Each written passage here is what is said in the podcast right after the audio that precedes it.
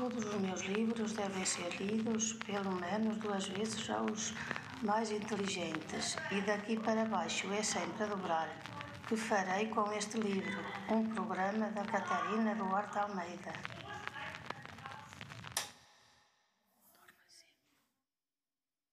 Sejam bem-vindos, jovens e cenas românticos que não passam do ramalhete, aos episódios de análise de cena do texto de Almeida Garrett, o nosso Frei Luís Souza. Agora, já são versados nas dimensões da peça, no sebastianismo, nas personagens, no espaço e no tempo de ação, é a altura de analisar algumas das cenas que compõem este texto dramático. Como já sabemos de episódios anteriores, esta peça foi escrita em três atos, sendo o primeiro aquele que vai ser o nosso objeto de estudo de hoje. Este primeiro ato é composto por 12 cenas, das quais três vamos aqui analisar.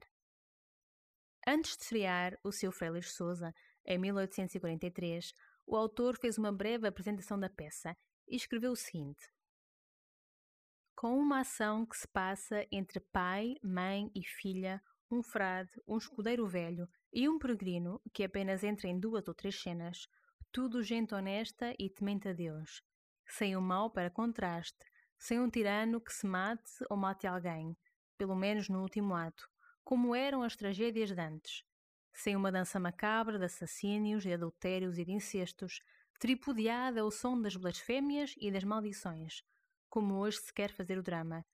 Eu quis ver se era possível excitar fortemente o terror e a piedade ao cadáver das nossas plateias, gastas e caquéticas pelo uso contínuo de estimulantes violentos.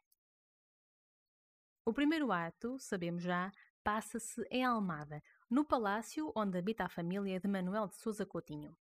A didascália que Almeida Garrett nos dá indica um espaço harmonioso, confortável, bem composto, com grandes janelas que permitem ver o Tejo e a cidade de Lisboa. Vamos atentar aqui já nestas tais vistas desafogadas.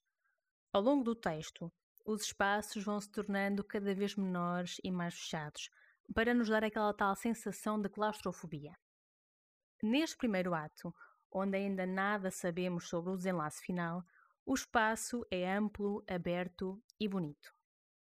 A primeira cena deste ato abre logo com Dona Madalena, a personagem que nesta peça representa o modelo da mulher romântica. Esta primeira cena é um monólogo. Madalena está sozinha em palco, sentada junto à banca, com os pés sobre uma grande almofada, um livro aberto no regaço e as mãos cruzadas sobre ele, como quem descaiu da leitura na meditação. Mesmo não tendo nós indicação sobre o figurino, ou seja, sobre as roupas da personagem e que nos podiam ajudar, já é possível perceber que esta é uma personagem do estrato social elevado. O espaço, por si só, já vai dar ares de aristocracia. Depois, o facto de estar a repousar, os pés sob a almofada e as mãos no regaço são outro indício. E claro, encontra-se a ler é alguém que tem educação, que é instruída, logo só poderia ser uma mulher de um estatuto social elevado. A primeira fala da personagem é a seguinte: Naquele engano da alma ledo e cego que a fortuna não deixa durar muito. Que versos são estes que Madalena aqui repete maquinalmente? Nada mais do que um excerto do episódio de Inês de Castro, dos Lusíadas.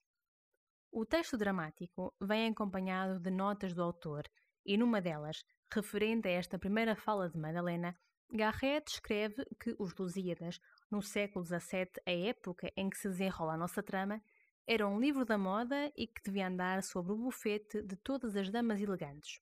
Bem, de certo, melhor livro de cabeceira do que aqueles que agora vemos no top de vendas do continente. A figura de Camões vai fazer a sua primeira aparição nesta peça através destes tais versos ditos por Madalena. Isto porque, mais adiante, quando falarmos sobre os retratos que estão expostos no palácio, um deles pertence a Luís Vaz de Camões.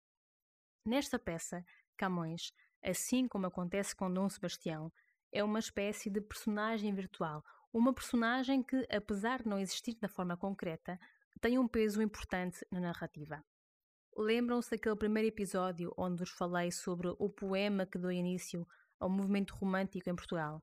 Camões, precisamente, é o título do poema que Almeida Garrett escreveu em 1825. Garrett era um camunianista e sabia que, durante a ocupação filipina, uma das formas de oposição aos castelhanos foi, precisamente, o fomentar da leitura da epopeia.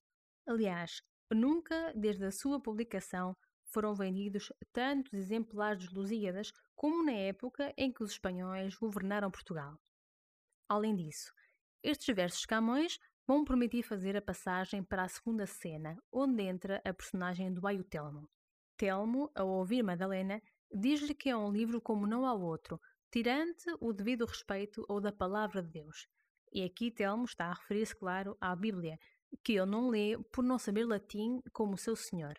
Ora, dita esta fala, não lê por não saber latim como o seu senhor, Telma percebe-se que inconscientemente se referiu ao seu senhor como sendo Dom João de Portugal e não Sousa Coutinho. A partir daqui começa a traçar-se o conflito.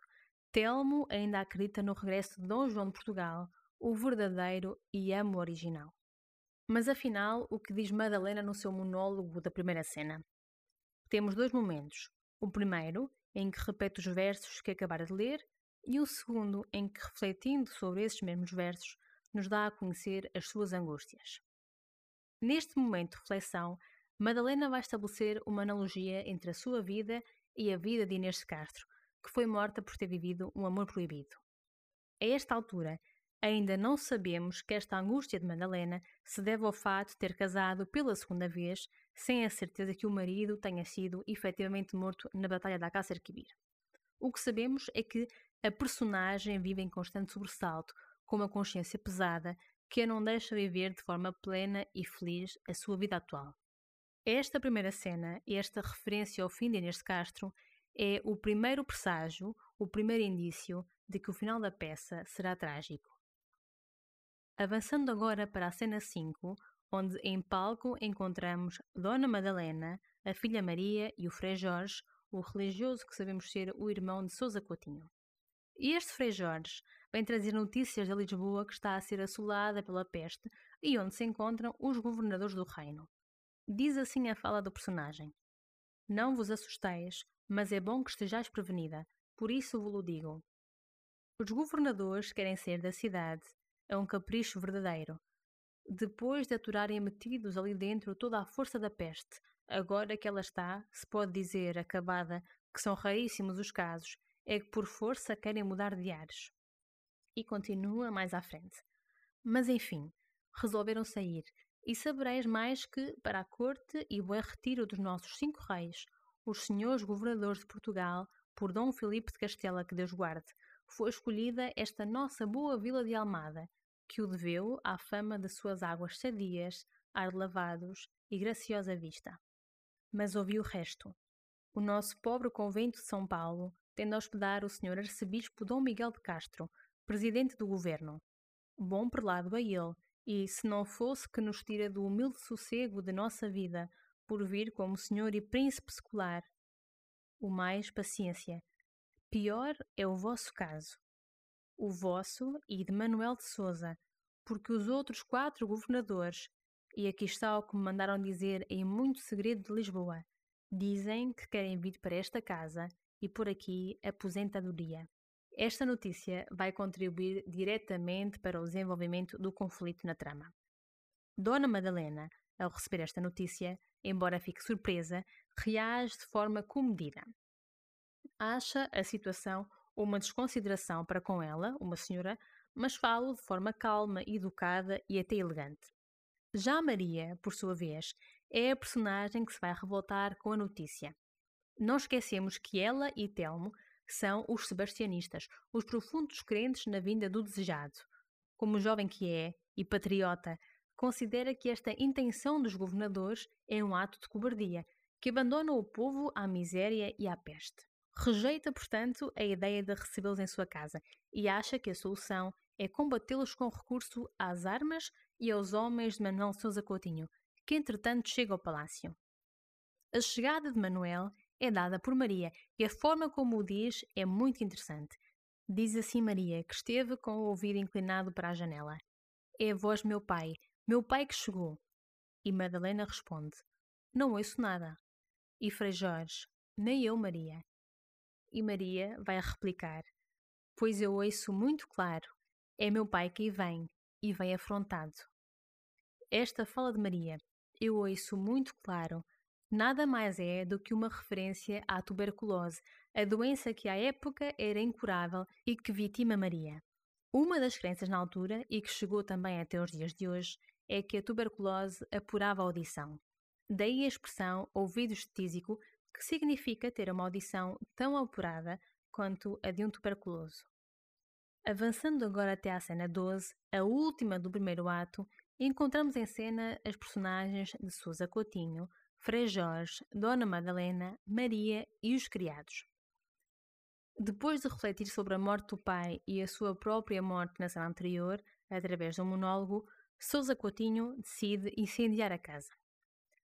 Esta cena 12 é uma cena muito curta, mas que encerra dois pontos importantes. Em primeiro, é só aqui que Madalena se vai aperceber do plano do marido, que é o de atear fogo ao palácio para impedir que os governadores aí se alojem. Depois, a preocupação de Madalena com o retrato de Dom João de Portugal, o primeiro marido. Diz assim a fala de Madalena: Meu Deus, meu Deus, ai, e o retrato do meu marido, Salvem-me aquele retrato. Atentem aqui que ela diz o retrato do meu marido, embora seja ela já casada com Sousa Coutinho há 14 anos. Esta fala vai ter muita importância no segundo ato, pois é a partir dela que Maria vai pedir a Telmo que lhe explique quem é, afinal, o homem do retrato. Este primeiro ato encerra com todos os personagens a sair de cena fugindo do incêndio. Este episódio fica por aqui. Obrigada pela vossa atenção. Voltamos a subir o pano para o segundo ato na próxima semana em mais um episódio para jovens e séniores que não passam do ramalhete.